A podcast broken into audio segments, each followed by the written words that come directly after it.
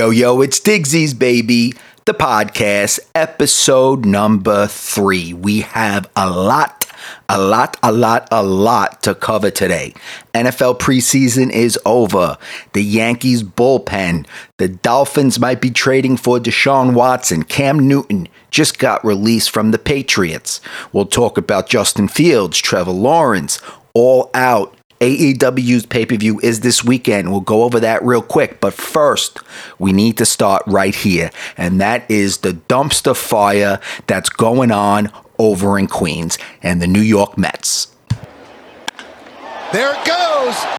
All right. By now, if you're a baseball fan, you see what's going on. Uh, the Mets players specifically Francisco Lindor and Javy Baez, have been giving the fans the thumbs down signal since going back to like beginning of August, August 6th or whatever. And Javy Baez basically came out and said that the thumbs down gesture during the games has been a message to the fans who recently booed him and other players' poor performance. And Sandy Alderson came out. He said that these comments, any gestures by him or other players with a similar intent are totally unacceptable, will not be tolerated. Steve Cohen came out and said, if we win together, then we're going to lose together, and the fans are really big part of it.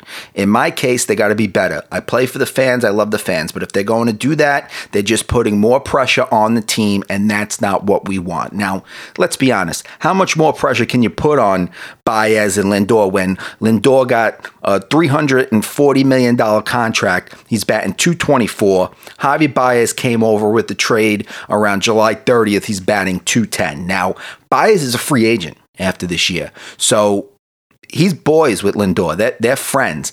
Everybody has these dreams of Baez and Lindor up the middle for the Mets for the next 10 years. But after what Baez has done and getting on the fans' nerve and, you know, getting on the bad side with the owner and the GM, you really think Javy Baez is going to come back? Like, do you honestly really think that? Now, hey, if Baez goes on a tear, you know, a 10 game hitting streak, you know, a few home runs, helps the Mets win some games down the stretch, the fans will forgive him because fans are forgiving. But you know what? He severely hurt his chances of coming back to this team next year. And honestly, the Mets are cursed when you think about it because how many times have we saw the big free agent signing coming over to the Mets and completely shitting the bed? Francisco Lindor this year, he's the latest example. Jason Bay, he was the best power hitter, slugger, one of the best power hitter sluggers in Major League Baseball. He comes over to the Mets, he shits the bed.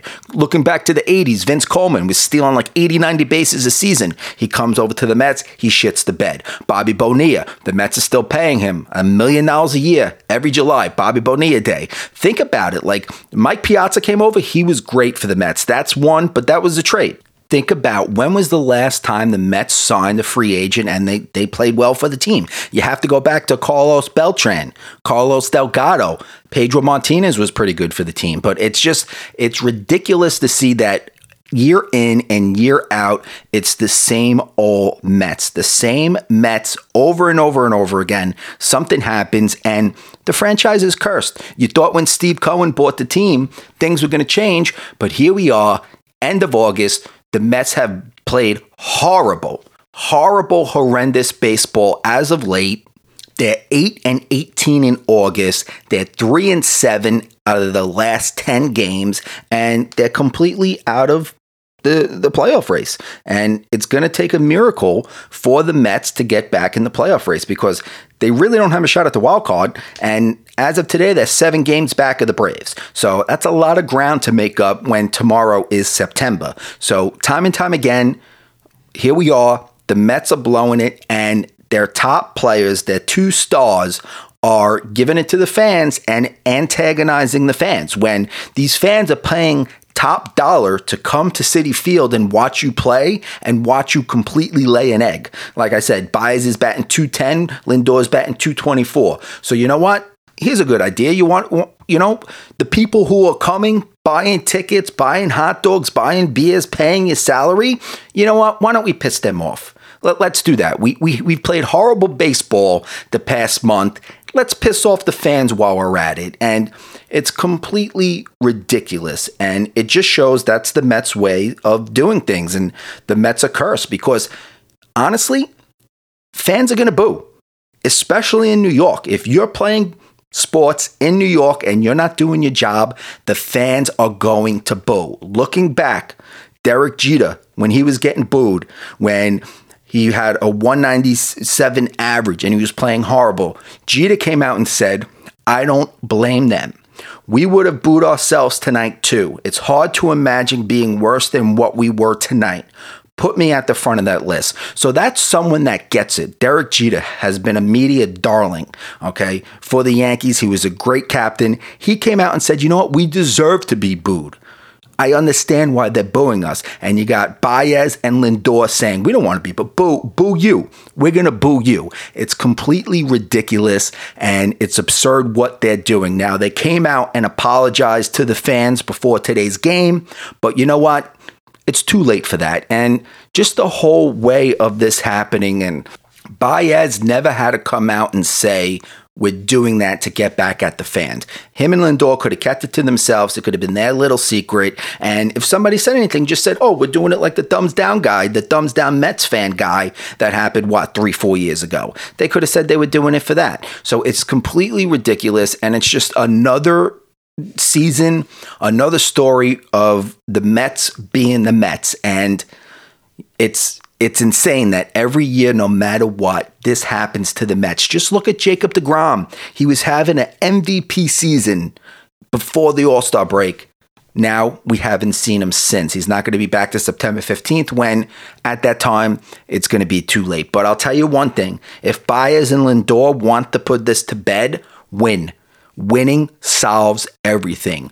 Go on a run the next five weeks, win, get back into the playoff picture, and honestly, that will solve all your problems. But once again, the Mets are being the Mets, while, hey, the Yankees are being the Yankees. They were on an amazing run. They won 13 wins in a row. They lost the last three games, but hey, what do you expect? You win 13 in a row, you're not going to win them all. Giancarlo Stanton has been on fire like he was in the playoffs last year. Home runs in six out of the last 10 games played, and everything looks good for the Yankees. But there is one thing that I'm worried about, and that's the bullpen. And I'll tell you why. Because right now, the Yankees bullpen isn't where it needs to be. That currently, the Yankees are seven games back of the Rays. At this point in time, August 31st, we honestly have to sit here and say, you know what? The division is probably out of reach. Hopefully, the Rays might falter. We'll get close to the division. Maybe that final three games in October, the last three games of the season, when the Rays come to the stadium, maybe we'll have a shot if we can get three games out, sweep the Rays. But you know what? Right now, the Yankees should be focusing on securing the top wild card spot having that wild card game at the stadium, getting Gerrit Cole ready, full rest, so he can pitch that game and get the Yankees into the division series. But like I said, the bullpen is where I'm scared right now. Chad Green blew the save on the 29th versus Oakland. Aroldis Chapman has been shaky. Before that, Britton blew a save in a league in August. Currently, he's now on the 60 day IL, so forget him in the playoffs. Wandy Peralta was playing great, pitching amazing, didn't let up an earned run in 11.2 innings in August, and he just got the loss last night. But even after that loss, he still has a 0.71 ERA in August. So Peralta has been one of our better relievers, and you know my my favorite reliever on the roster, Jonathan Loáisiga, he's been the best. Since July 27th, he has 17.2 innings pitched, one earned run, 19 Ks, a 0.51 ERA. Opposing teams are batting 194 against him. Five walks. He had the one blown save against Kansas City. But you know what? I I feel I trust Loáisiga more than anybody in that bullpen right now. And honestly, going into the playoffs, the way I feel right now, you got to play the hot hand. You got to play matchups. If Loaisiga comes in in the eighth and mows the batters down, let him come out in the ninth. Have Chapman and Green warming up, vice versa. Have them ready in case he gets into trouble. Make your opponents guess. If you got some lefties coming up in the ninth, let Chapman get the job, but keep somebody ready in case he gets in trouble. Chapman worries me. We've seen it time and time again, especially in the playoffs. We saw it when he let up that home run to Altuve. We saw it against the Rays with Mike Brosseau when he hit that home run after a 10 pitch at bat, you know, and I don't know if I fully trust Aroldis Chapman in the ninth inning. We have other arms. We have young guys that want to prove their point. What about Luis Gil? Put him in the pen. Let him pitch an inning or two. Get creative, Aaron Boone, because just throwing Aroldis Chapman out there in the ninth inning hasn't worked for us the past few years. We need to be creative. We got momentum. The Yankees are playing good, 13 in a row. The three game losing streak, I'm not worried about. When you win 13 in a row, you're going to have a little low. This is all low. Let's get healthy in September. Let's keep the bats hot and let's use September to figure out the bullpen because honestly, if you could figure out the bullpen, you can get Chapman, Loaisiga, Green, you get those guys shutting down the seventh, eighth, ninth inning. The Yankees are going to be a hard out in the playoffs. Let's get the number one wild card spot locked up. Let's beat the Red Sox or Oakland, whoever it may be, in the wild card game. Have Gerrit Cole come out, throw seven strong innings get Loaisiga, Green, Chapman, whatever combo you want to do, shut down the game. We get into the division series, and then we could start doing damage. But you know what? If we get into that game, a win or go home game, and you have Chapman on the hill at the end of the game to close out the game, I'm going to be sitting on the edge of my seat and I'm not going to be comfortable about that. So let's figure this out in September. We have playoff baseball coming up unless something crazy happens when the Yankees get knocked out of it. I doubt that will happen. I saw today they have a 93% chance to make the playoffs. The Yankees will be playing October baseball. I'm sure we could all feel comfortable saying that. Let's figure out the bullpen. Let's get healthy. Let's get Cole good rest, get him on a nice rotation so he's ready game one of the wild card. And let's figure out the bullpen issues.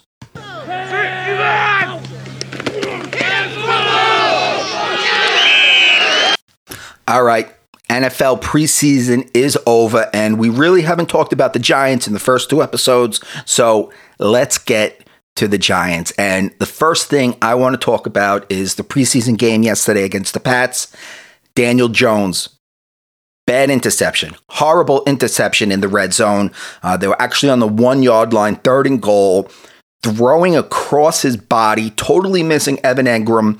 The ball wasn't even close. It pretty much hit the corner in the numbers. And honestly, it's this has been Daniel Jones's problem since he became the quarterback since his rookie year. It's day one type shit. You can't throw across your body in the opposite way you're running because the defense is running with you and you're throwing it right into the defenders. And he almost had another interception at the end of the second quarter. The ball hit the corner in the hands and that that easily could he easily could have had two interceptions. Now he made a nice pass to Kaden Smith at the end of the second quarter uh, for a touchdown. So it's always Daniel Jones. He's hot and cold. He makes bonehead mistakes. He fumbles. He throws interceptions, but then sometimes he looks great. And like I said, it's been Jones's problem his entire career. Twenty two interceptions, twenty nine fumbles in twenty seven career games, and Jones really needs to step up this year because if the Giants are going to go anywhere, it's Daniel Jones. But going back to that play that he, the interception he threw in the red zone, you got to think that it's a bad play call by Jason Garrett because. Like, wh- why not run it in? Jones is a big guy. Why can't Jones do a QB sneak? Why can't you do maybe a read option? Now, I understand that if Saquon was back there, not Booker, Jason Garrett probably would have ran the ball up the middle to get the one yard. But like I said, ha- haven't we learned anything from the Seahawks Pat Super Bowl when Russell Wilson threw an interception from pretty much the same spot? But like I said, Saquon isn't 100% healthy. You can't count on Saquon to carry the offense early on in the season. So the Giants are going to go as far as Daniel Jones will take them. If he takes the next step, the Giants will go 10 and 7, possibly 11 6. I think that gets them in a wild card spot. If not, you're looking at eight and nine, nine and eight. personally, I think that Daniel Jones will take the next step, but Jason Garrett needs to sit him down and be like, you need to stop making these stupid plays. It's it's your third year now. Okay. You're not a rookie anymore. You had the great rookie season. Amazing rookie season. I think he had 24 touchdowns, 12 interceptions. He was lighting it up. Last year, he took a step back 11 touchdowns, 10 interceptions. This needs to be his coming out party. And I really think that Daniel Jones can take the next step as long as he gets rid of these turnovers and these fumbles. And you, the Giants gave him weapons. You gave him Kenny Golladay. You gave him Kadarius Toney.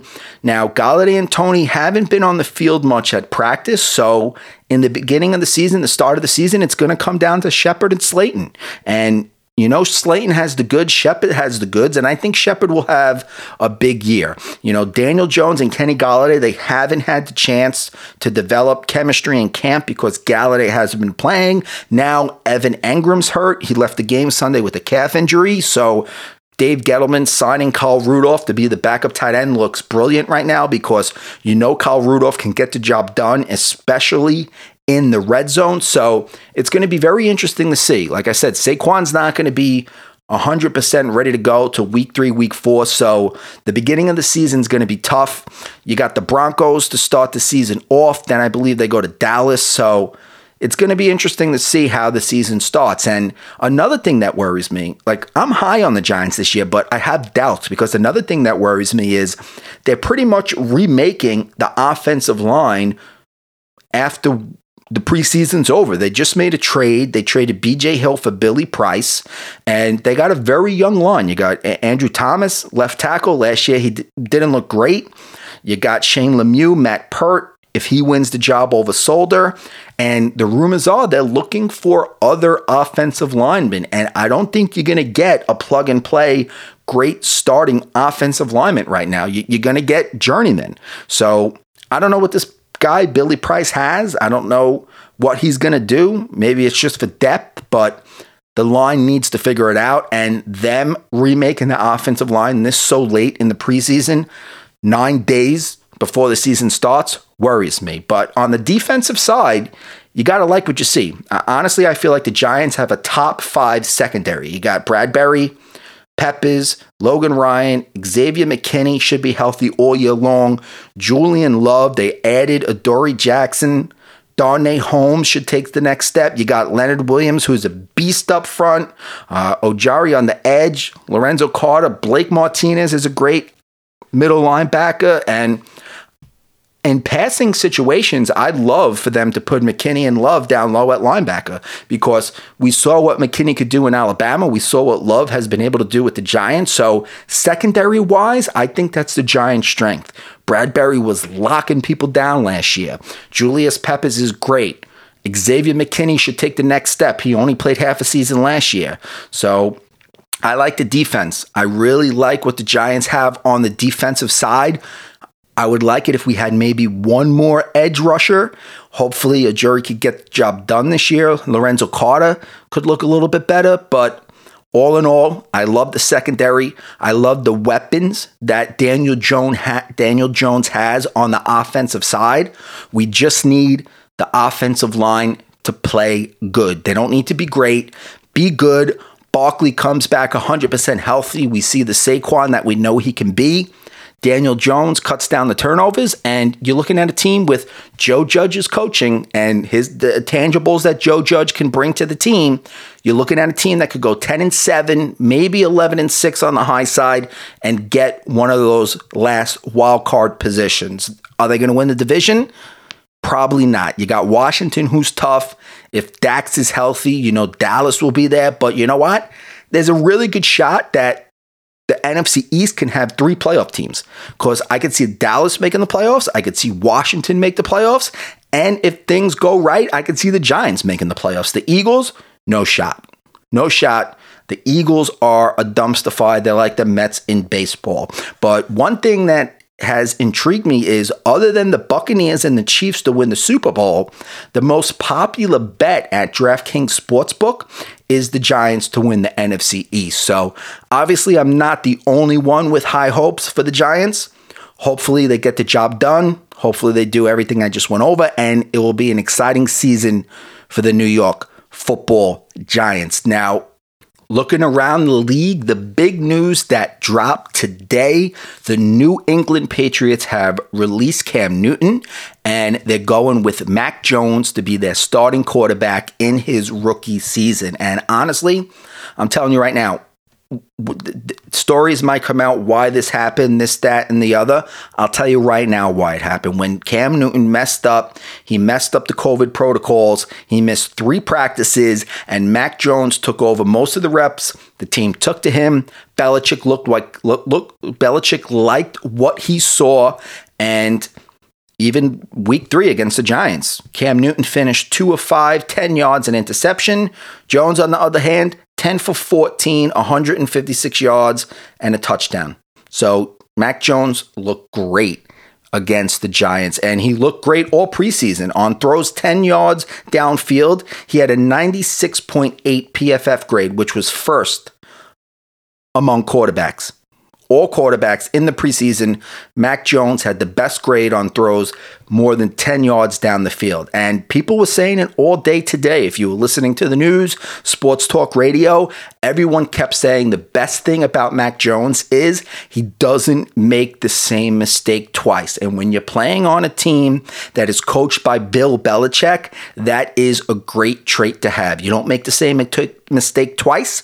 Bill Belichick loves you. And hey, we're going to see what the kids got. It's going to be exciting time over there in New England. The fans should be happy because they have that quarterback of the future. When Cam Newton came in last year, you knew he wasn't going to be the quarterback of the future. So now you got Tom Brady's replacement. He didn't directly replace Brady. That was Cam Newton. So that should take a little pressure off Mac Jones. But hey, Mac Jones is a winner. He has the pedigree. He's coming from Nick Saban's system.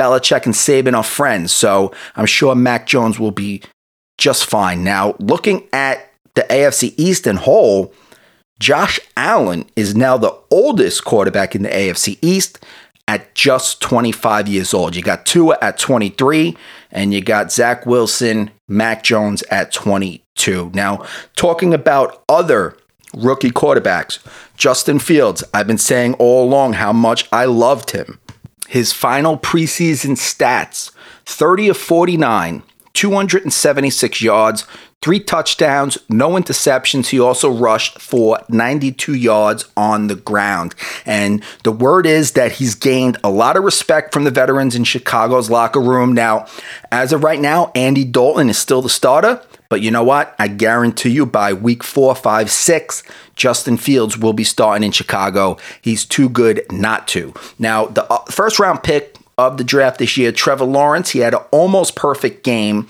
this weekend 11 for 12, 139 yards, two touchdowns. And the big news coming out of Jacksonville, they traded away Gardner Minshew to the Eagles. So that tells me two things. One, the Eagles don't have that much trust in Hurts and Joe Flacco because they had to bring in another quarterback. And two, Urban Meyer wants Lawrence to know it's his job. It's going to, we all knew all along it's going to be Trevor Lawrence's job. But you know what? If he struggles early on in the year, he doesn't have anybody breathing down his neck. The backup quarterback now, I believe, is CJ Beathard. So Trevor Lawrence is the man in Jacksonville. He almost had a perfect game every game in the preseason, he's gotten better, better, and better. And with Trevor Lawrence, Zach Wilson, and Mac Jones poised to start, it will mark only the fourth time since 1950 when at least three rookie quarterbacks started the team's opener. The last time that happened was in 2012 with Andrew Luck, RG3, Russell Wilson, Ryan Tannehill, and Brandon Weeden. Remember him? He wasn't that well on the Cleveland Browns. Now, another rookie quarterback, Trey Lance, they were saying that he might be splitting snaps with Jimmy G to start the season. He didn't look great in week three. He's going to miss a week with the chip in his finger. And you have to think that if he didn't have that injury, would the 49ers have cut Jimmy G and let Lance take the job because it would have saved them 24 million in guaranteed money if Jimmy G wasn't on the roster on week 1. So I believe that that's another situation like in Chicago. Trey Lance will sit for a little bit, but at the end of the day, it's going to be Trey Lance's job. And there is a lot of young stars, rookie quarterbacks this year, and it's going to be very exciting to watch. Trevor Lawrence in Jacksonville, Zach Wilson with the Jets. Zach Wilson has looked spectacular this offseason, this preseason. You got Justin Fields in Chicago, Trey Lance, and it's going to be very exciting to watch Mac Jones in New England. Now, there's one guy who's a rookie quarterback that I want to talk about, and he's with the Bucks. Now, Tom Brady looked great, 11 for 14 this week, 154 yards, a touchdown. Tom Brady's not going anywhere. He's the GOAT, all-time great. He's the man in Tampa Bay. But looking into the future, I really, really think that Kyle Trask when we look back on this draft, and right now we're talking about Trevor Lawrence, Zach Wilson, Trey Lance, Justin Fields, Mac Jones. No one's talking about Kyle Trask. When we look back on this draft class, I'm telling you right now, Kyle Trask will be one of the top five quarterbacks in this draft class. Now, I know that I only just named five. He's the sixth, but I don't want to go and say top three because I really think that Trevor Lawrence is going to be a great pro. Justin Fields, I, I like Zach Wilson, Mac Jones. I like these guys, but the one guy nobody's talking about that they will be talking about in the future is Kyle Trask. This week he went 12 for 14, 146 yards and a touchdown. Every week he's looking more and more comfortable in the pocket. Now he has good arm strength. He has great touch on the deep ball, which is good for Tampa's offense in the future with downfield threats like Mike Evans, Chris Godwin, Antonio Brown. He has good size. He did miss easy reads and blitz protection in college. He threw into coverage, led receivers into traffic sometimes, but he's gonna learn from the GOAT. He's to learn from Tom Brady. And honestly, him sitting behind Tom Brady for a year or two is to do wonders for his career. When he's ready to take over the Buck starting job, I really think that Kyle Trask is going to be an excellent pro. And I'm telling you right now, look out for Kyle Trask in the future. Now, Another starter was announced down in New Orleans. Jameis Winston will be the starter for the Saints. He went 16 for 22, 219 yards, three touchdowns, one interception in the preseason. All along, you knew Jameis would win the starting job. Uh, Taysom Hill's a good player, but he's just that a good player. He's not so much a good QB. And Taysom Hill can give you something else other than playing quarterback. He can line up in the Wildcat wide receiver, tight end, etc. You know, where if Jameis was the backup, he's being wasted on the bench. So I really think Jameis Winston will have a good year. He took a step back last year. He sat behind Drew Brees. He learned, you know, coming into the NFL when Tampa Bay took him number one, Jameis Winston was going to be the next big thing. We saw what he did with Florida State when they won the national championship he has the talent. He has the tools. He threw a lot of picks in Tampa. I think he learned from Drew Brees. And man, can he sling it? Did you see the passes he threw in the latest preseason game to Callaway? Just he threw some great passes down the field. The Saints are going to have a down the field passing attack for the first time since Drew Brees was in his prime because let's be real, the last few years Drew Brees couldn't get the ball downfield. So I think it's going to hurt Jameis that Michael Thomas is going to miss the first 6 to 8 weeks, but you know what?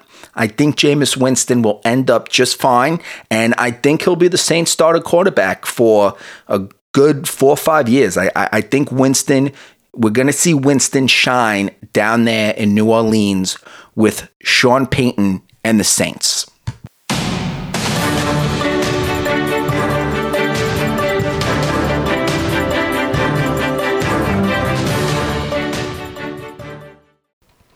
All right, now we are joined by Yo Yo, it's Digsy's baby, Dolphins expert, Gerv. Gerv, what's up, buddy?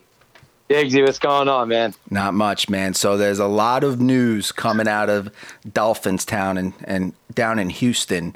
Uh, so rumors are that there's a deal in place. They're just working out compensation right now that Deshaun Watson will be traded to the Miami Dolphins how you feeling about that? Oh man, it's not happening. That's this this story has taken on a life of its own.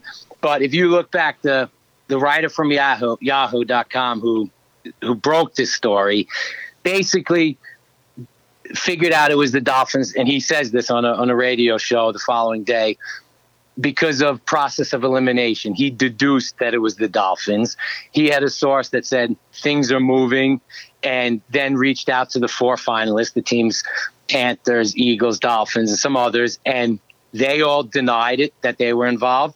And the Dolphins gave no comment, so he deduced that it must be the Dolphins that are are in play. But he says that he he has no confirmation, no information that the two teams have spoken recently.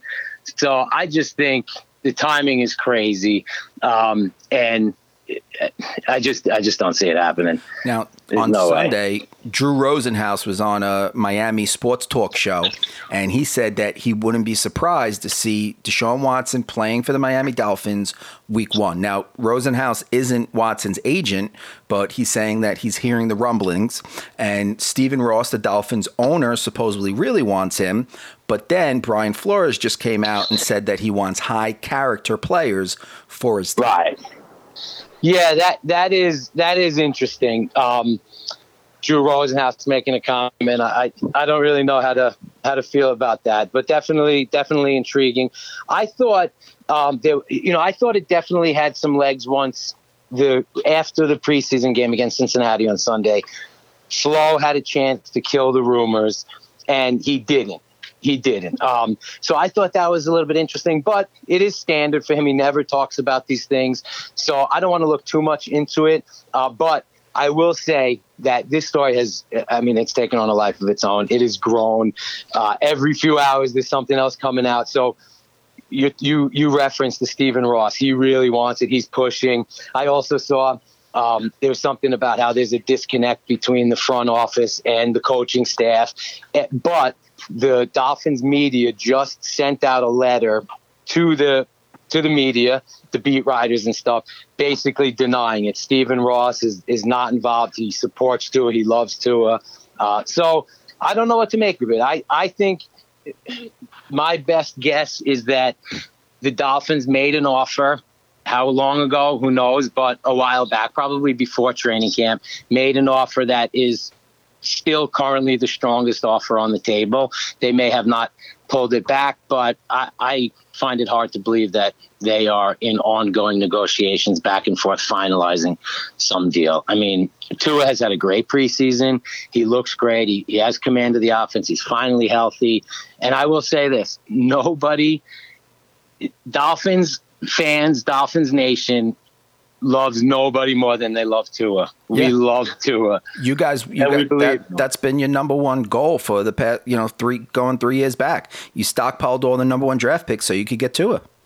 Exactly, and we tanked for Tua, and we won too many games. And then he falls to us anyway. It's like, you know, this has been written in destiny. That's how that's how we feel. So last year, it was a little bit of a gut punch. He has he didn't look great, but he won, and you can't say that about Deshaun Watson. He is, uh, you know, do I think he's as skilled as Tua? I mean, um, the Tua is as skilled as Deshaun? No way. You know, obviously that would be an upgrade just on the field, physical skills. But you know, Tua, even without a great season, I get it. He has had a great defense, but he is a winner. He has proven that. And last year, he was not healthy. I find it funny this year, you know, Burrow has not had a great preseason. Granted, no regular season games are going on, but everyone talks about, oh, you can't look into it. He's coming off a major injury. You got to give him time. All these things. Nobody said that about Tua. No. And he was without an off season basically because of COVID. So I just think we have to just relax. It's Tua's team. I find it hard to believe that Deshaun Watson will be in, in the Dolphins uniform. Yeah, and, anytime soon. And for a team with playoff aspirations, because you know the Dolphins are right there in the playoff hunt this year, they should make the playoffs. To you know, change your roster at the quarterback position nine days yeah. before the season, that's a little crazy. And like you said, Tua has had a good preseason: twenty-four for thirty-four, two hundred eighty-two yards, one touchdown, one interception. They did help him out with weapons. They signed Will Fuller eight touchdowns last year for the Texans, drafted Jaylen Waddle in the first round, joining up with DeVante Parker. They got a pretty good wide receiver core. Gesicki at tight end. I think Tua will take the next step this year. Yeah, and I, I, I mean, I think it's better than than a good wide receiver room. You know, people forgetting Albert Wilson. Not that he's really done anything spectacular in his career. Hasn't had a big year, but he had a, a, year where he was breaking out two, three years ago before a pretty major injury. He opted out last year because of COVID, and I can tell you he has had the most impressive camp probably out of any of the any anybody in the wide receiver room. He's been he's been great, um, and the cuts aren't fully announced yet, but we restructured Jakeem Grant's deal. So if there's a way to get Jakeem Grant, Albert Wilson, Jaylen Waddle on the field at the same time, that speed that just I don't see how a defense can really match up with it. Yeah, and you know, you know, Tua, Tua is an accurate quarterback. You know, he could get the ball downfield accurately. So you know, and on the defensive side, I feel like they got one of the best secondaries in the league. You know, Xavier Howard, Byron Jones, McCourty, and behind them. You know, I think yeah. they had a really good now, up front. I don't, you know, I you could probably tell me more, but with you know Ogbah Wilkins, Ra- Ra- Raekwon Davis, you know, I don't know. Jaelan Phillips. Jaelan. Yeah, don't forget about the rook, J- Jaelan Phillips. Um, you Adam, know, he was out of Miami, right? Right. And Raekwon Davis stuffing up the middle. I mean, he had an incredible rookie year. We expect him to make a, a big leap in year two. Um, Jenkins, Adam Butler from New England, uh, Wilkins we mentioned. I mean, this is a this is a really deep defensive line. I don't know. Um, you know, we'll see. We'll see how Phillips uh, develops if he can be that edge rusher that we need opposite Ogbah. But I mean, we are really excited about about the defense in particular. I think if the offense can um, can can make make a jump, make a leap. If we could see Tua um, do what, what we think that he's going to do this year, this could be a this could be a special year for us. And, and remember, special for us is we make the playoffs and win a game. That's a I, I think that's a special year. I mean, this is year three of a rebuild. We've exceeded expectations the first two years. Yeah, now great head coach. Great head coach great. Finally, you know, I mean, after Sparano and I mean, or Wannstedt, Cam Cameron. I mean, we filled in. You know, it's been a while since since you feel really good about about the head coach, and I don't think there's any debate that he is the right guy for us. Week one, man, it's going to be exciting. Tua versus oh. his backup Mac Jones at New England. Two Alabama oh, products. I can't wait. And don't don't forget in the offseason, Jaylen Waddle was asked the question leading up to the draft, which quarterback do you prefer? Because you played with both, and he said Mac Jones. Did he really? So, yeah, he, um, both before both he was, and, before he was drafted. Before he was drafted, okay, right? Okay. They asked him, and and he answered. So um, who knows? That was his quarterback. He's trying to hype him up and get drafted and all that. But uh, but I'm sure you know Twitter was was blowing off over it. I'm sure I'm sure Tua read it and saw it, and uh, they're excited to to go up and prove something. That's for sure. Yeah, looking at the beginning of their schedule, the first seven games, there's no reason why they shouldn't go five and two. You got at New England, that's a winnable game. Versus Buffalo, figure okay, you could lose yeah. that. Then you got at Vegas. Indy in in Miami, that's two wins at Tampa yeah. Bay, give them an L there, but then against Jacksonville and then Atlanta. That's five and two. The way I'm looking at it, maybe even six and one. Yeah, you ha- you know that that's a good point. Uh, you, you have to you have to win those games early because the last two years, last year in particular, you know, we had a great year. Obviously, we know we got destroyed in Buffalo. That killed the season. We didn't show up, but we started out one and three the year before when it was tanked, you know, with tanking supposedly, but you know, you go however many weeks before you get a win. Oh, and you know, so that has been something that has, I don't want to say plagued because expectations were always low, but both years we started off really slow, and I'm really interested to see how Flores' team this year um, how they how they change that uh, and how they get off to a fast start because you got to you got to beat Vegas, Indy. Who knows quarterback situation? Hilton might be still you know um, still out. You have to you got to win that game too. So if you win the games you're supposed to, and then just like last year against the Rams, you know you sneak a couple that maybe you weren't supposed to. That's how you get it done. Yep. You think they win the division? They take over Buffalo? Oh man, I think we're probably. I I would say this. I think it depends. It's cliche the quarterback play, but does Josh Allen come back to earth a little bit? If he doesn't, then I just don't see how. I just don't see how you stop that team. I mean, Stefon Diggs. If there was a better acquisition for a team in the last couple of years, I, I don't know one because that just changed that team completely. Obviously, Josh Allen's development, but Stefon Diggs allows Cole Beasley to be a true slot, a number three, and it, it, just helps everybody. And I mean, that team is that team is really tough. So yeah, I, you know, I think we'll split. You split the Buffalo games. Yeah, I think we'll get one early on, early in the year at home. Week two, I think if I mean if there's a game, that's the one.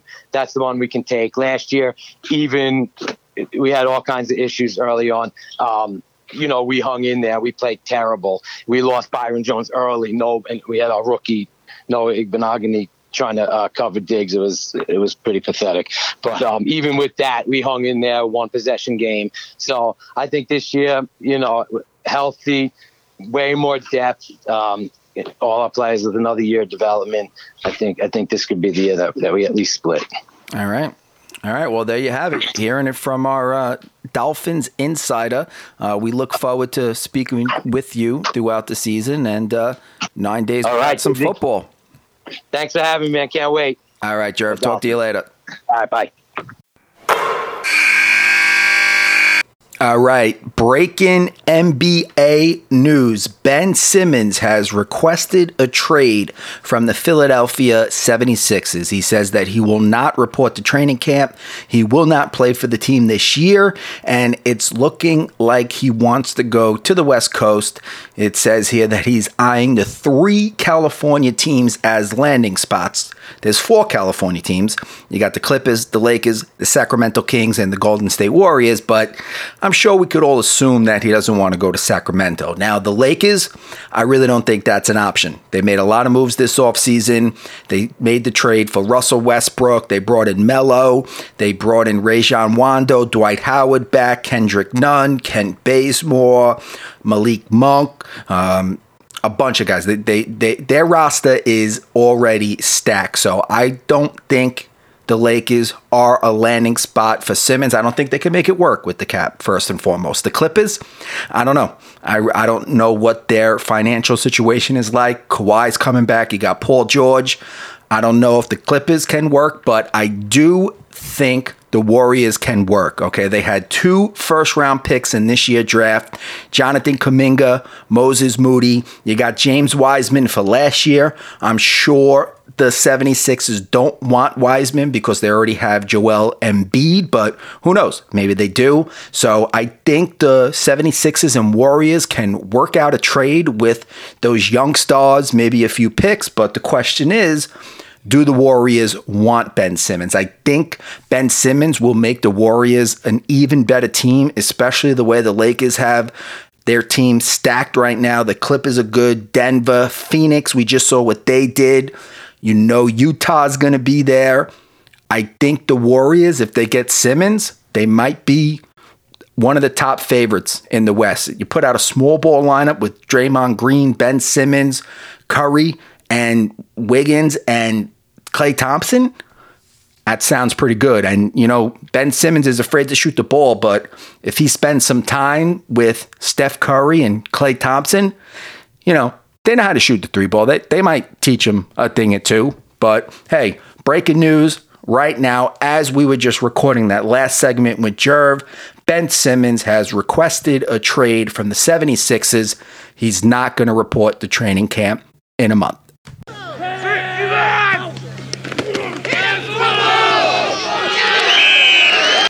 All right, more big college football news. After a few weeks ago, it was announced that Texas and Oklahoma will be joining the SEC starting in 2025. Last week, the ACC, Big Ten, and Pac 12 came out and announced that they will start an alliance. What that means is they will be having non conference games against each of the conferences every single year. So when the college football playoff starts, teams from the ACC, Big Ten, Pac 12, they'll boost their chances of making the college football playoff because they'll be playing a harder strength of schedule. In football, it's going to work out great. We're going to get rivalries like Ohio State, USC. We're also going to see potentially Clemson, Ohio State every single year. For college basketball, we're going to see games like UCLA at Duke, Michigan at Oregon, North Carolina at Arizona. So there's a lot of exciting opportunities with this alliance. And honestly, I feel like it's definitely going to help when the college football playoff expands to 8 to 12 teams.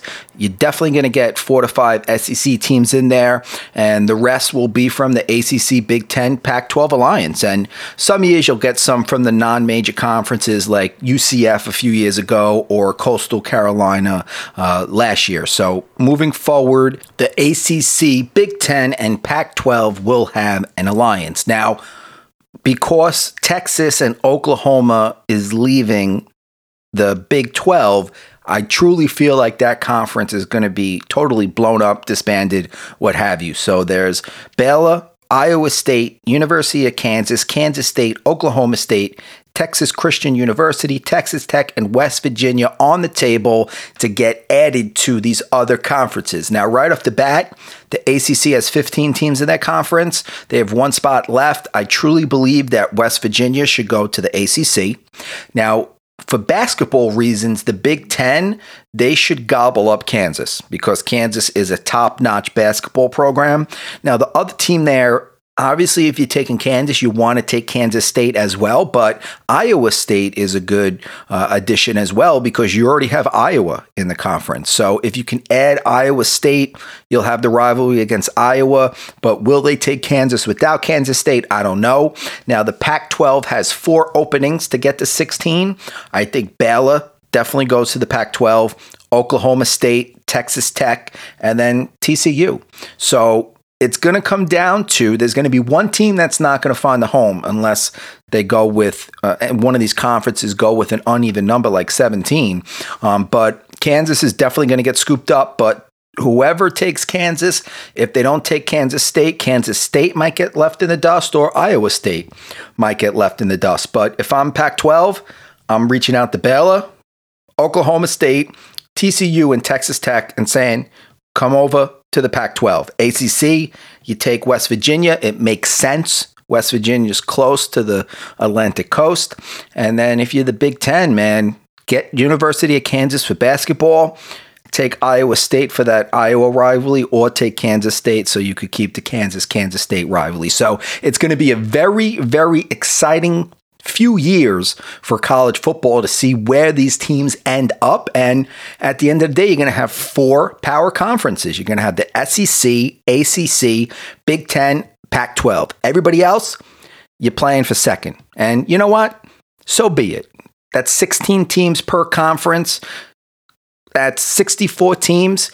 Everybody else, you're playing for second, so be it, you know. And you know, maybe you'll have two college football playoffs. You'll have a college football player for the major conferences, and then another college football player for the non-major conferences, similar to what college basketball does. You have the NCAA tournament, then you have the NIT. Why can't college football adapt that situation and have a smaller playoff with bowl games attached for the teams that don't make the college football playoff. It works in basketball. Why can't it work in football? I truly think we will see something like that in the future, but the SEC is stacked, man. You got Texas, who hasn't been great lately, but having the chance to play against Alabama, Auburn, Georgia, having a chance to play in the SEC against that competition, you know you're going to have guys wanting to go to Texas more than they would in the Big 12. And Oklahoma has been a great program on the football side the last few years, making the college football playoff. And this year, a lot of people are picking them to win the whole thing. A lot of people are picking Oklahoma to win the national championship. You got Spencer Rattler, the quarterback, who's the odds on favorite to win the Heisman. Oklahoma should be good again. Their offense is always electric. So the SEC got that much better. ACC, Pac 12, and Big Ten had to do something. And forming that alliance was that something.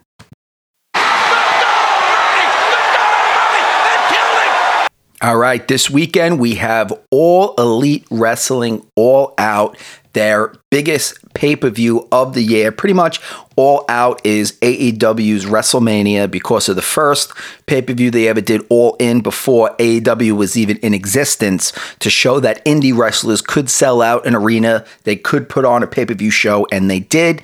And when that happened, the seeds were planted for All Elite Wrestling. So All Out is a big deal for AEW. And hey, this card looks spectacular. You got MJF versus Chris Jericho. If Jericho loses, he'll never wrestle in AEW again. This feud has been going on for the last six months or so. Jericho made it through the five labors of MJF and he lost the final match against MJF, but honestly, I truly believe that Chris Jericho will win this match because he'll get his retribution. He'll win because, you know, come on.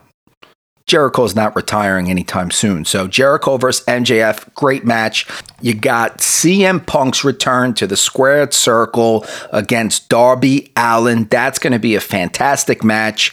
CM Punk, anytime he gets in the ring, he can go. Now, it's his first match in seven years. Will he be a little bit rusty? I don't think it will matter because Darby Allin is that good. I think Darby Allin will get it out of him, and I think Darby Allin will cover up that rust if there is rust. And to me, I could see this going either, you know, anyway. I I could see CM Punk wanting to put Darby Allin over. It's CM Punk's first match in seven years, so you could say, oh, it's a little rusty. You'll forgive the loss. He could start a little redemption tour work his way up to the AEW World Championship, or it's a great match and CM Punk wins his first match back. So I could see it going either way. Either or, it's going to be a fantastic match. You got Pac versus Andrade El Idolo. I think Andrade wins this match. These two guys can go as well. Like this card is fucking crazy. These two guys can go. I think Andrade gets the win, and I think he does something with the Lucha Bros. I think Andrade is going to start a stable. Get the Lucha Bros in his corner. Maybe Pac will join them as well. You got Kenny Omega versus Christian Cage for the AEW World Championship. Kenny Omega is winning that. No doubt about it. Christian Cage just beat Kenny Omega for the Impact World Championship. He's not winning both belts. Kenny Omega is going to continue his reign as the belt collector. Uh, you got Paul White versus QT Marshall. That should be okay. AEW's Women Championship match. Britt Baker versus Kris Statlander. That should be okay. Moxley He's continuing his tour of Japan. He's fighting Satoshi Kojima. You got Miro versus Eddie Kingston for the AEW TNT Championship. Miro should take that one down. And then the one match that I think will be the show stealer of the night Young Bucks versus the Lucha Bros AEW World Tag Team Championship match in a steel cage. Now, I love the Bucks run with the, the, Tag Team Championship.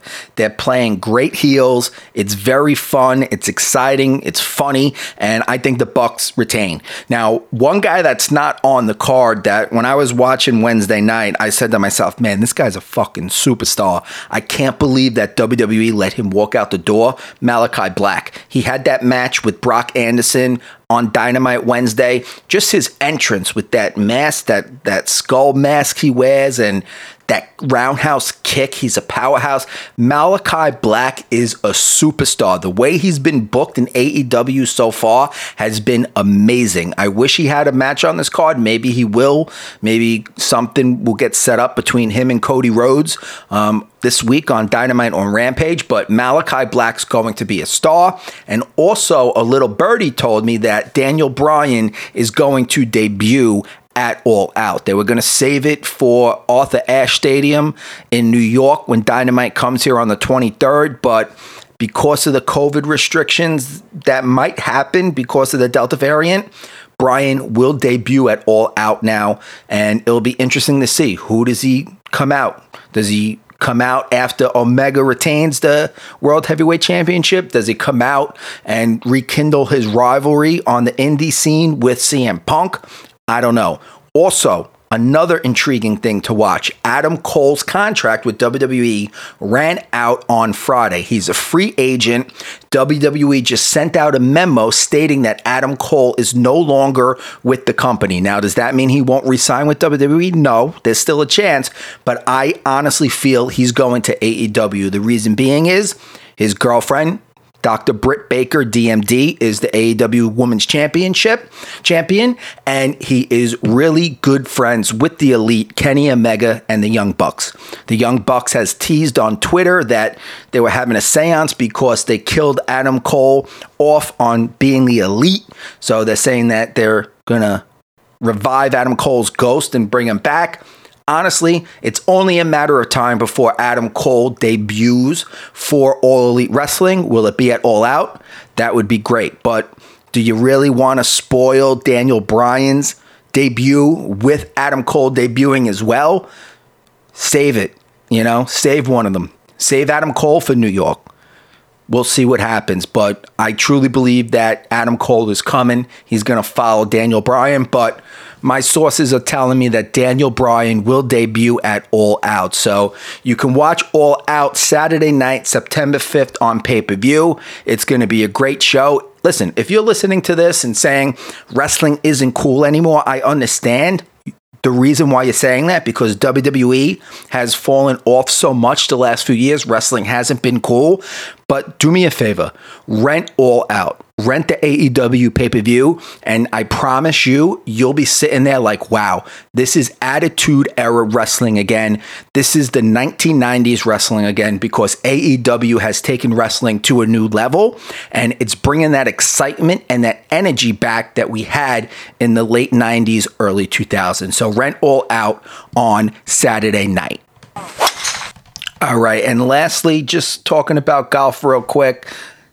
The PGA just announced that people who yell Brooksy, as in Brooks Koepka to Bryson DeChambeau, could be ejected from future PGA Tour events. Now, this is ridiculous, okay? People have been screaming things out at PGA Tour events for years. Mashed potatoes, Baba Booey, yada, yada, yada. Now, Bryson DeChambeau has had a boycott of print media. He hasn't spoken to any print media in the past few months because who, who knows what? He only talks to PGA broadcast partners Bryson DeChambeau is the biggest baby in professional golf. Now, I'm sure he probably, I'm sure when he was playing Patrick Cantlay for the six playoff holes uh, this weekend at the BMW Championship, I'm sure a few people called him Brooksy, and he went to Monahan and said it got in my head, it, it got me messed up. That's why I lost the tournament. Yada yada yada. Listen, this Brooks Bryson feud has been going on all summer. And instead of taking it and running with it, to get more fans, more eyes on the sport, the PGA Tour Commissioner Jay Monahan is running away from it. Feuds are good for the sport. Tiger versus Phil. Jack versus Arnold. Now you got Brooks versus Bryson. And instead of taking the feud and putting it on a pedestal and say, oh my God, come watch our sport, watch these two titans of our game go at it, you're running away from it. Bad move, Jay Monahan. Very, very bad move. I don't like it. I don't like Bryson DeChambeau. I never have.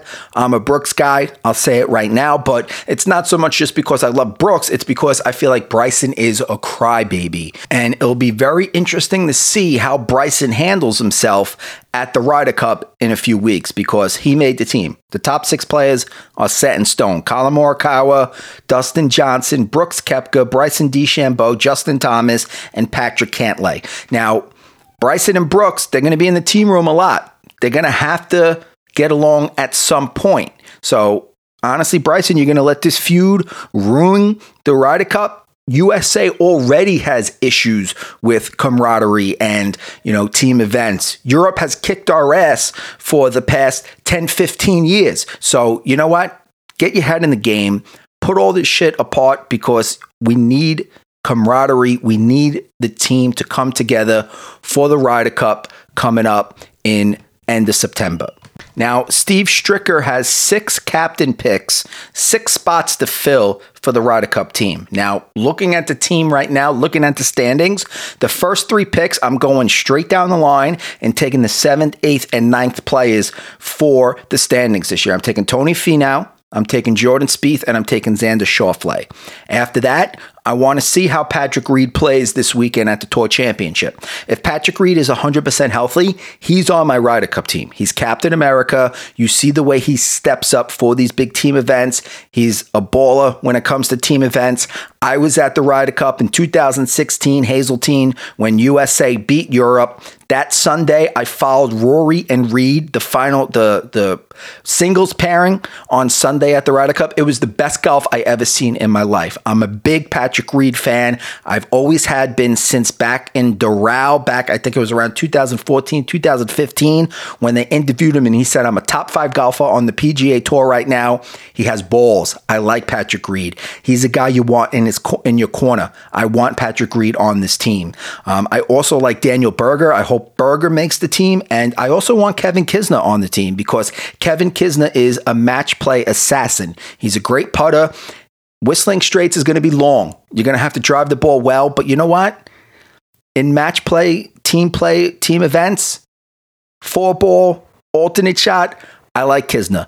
He plays well in match play. He never lost a single point when he was on the President's Cup team back in 2015.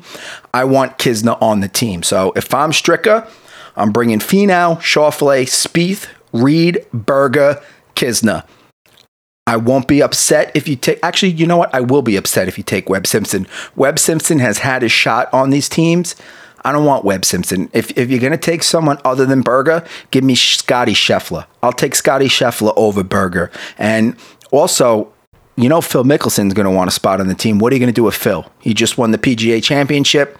You know he's going to talk to Stricker. He's going to want a spot on the team too. So it's going to be very exciting to see how this plays out over the next few weeks. The Tour Championship is this weekend. It's going to be exciting. The top 30 golfers of this PGA Tour season will battle it out. Patrick Cantlay is starting out in first at 10 under after he beat Bryson DeChambeau in six playoff holes this past weekend at the BMW Championship. So the golf season is over next weekend. You know what that means. The Ryder Cup is around the corner, and the Ryder Cup is the most exciting event in golf, and I'm looking forward to it. All right, folks, that does it for Yo Yo It's Digsy's Baby, the podcast, episode three. Make sure to like, subscribe, rate, review on Apple Podcast, Spotify. Follow us on Twitter, Instagram, TikTok, and we will see you next week. Yo, yo, it's Digsy's, baby.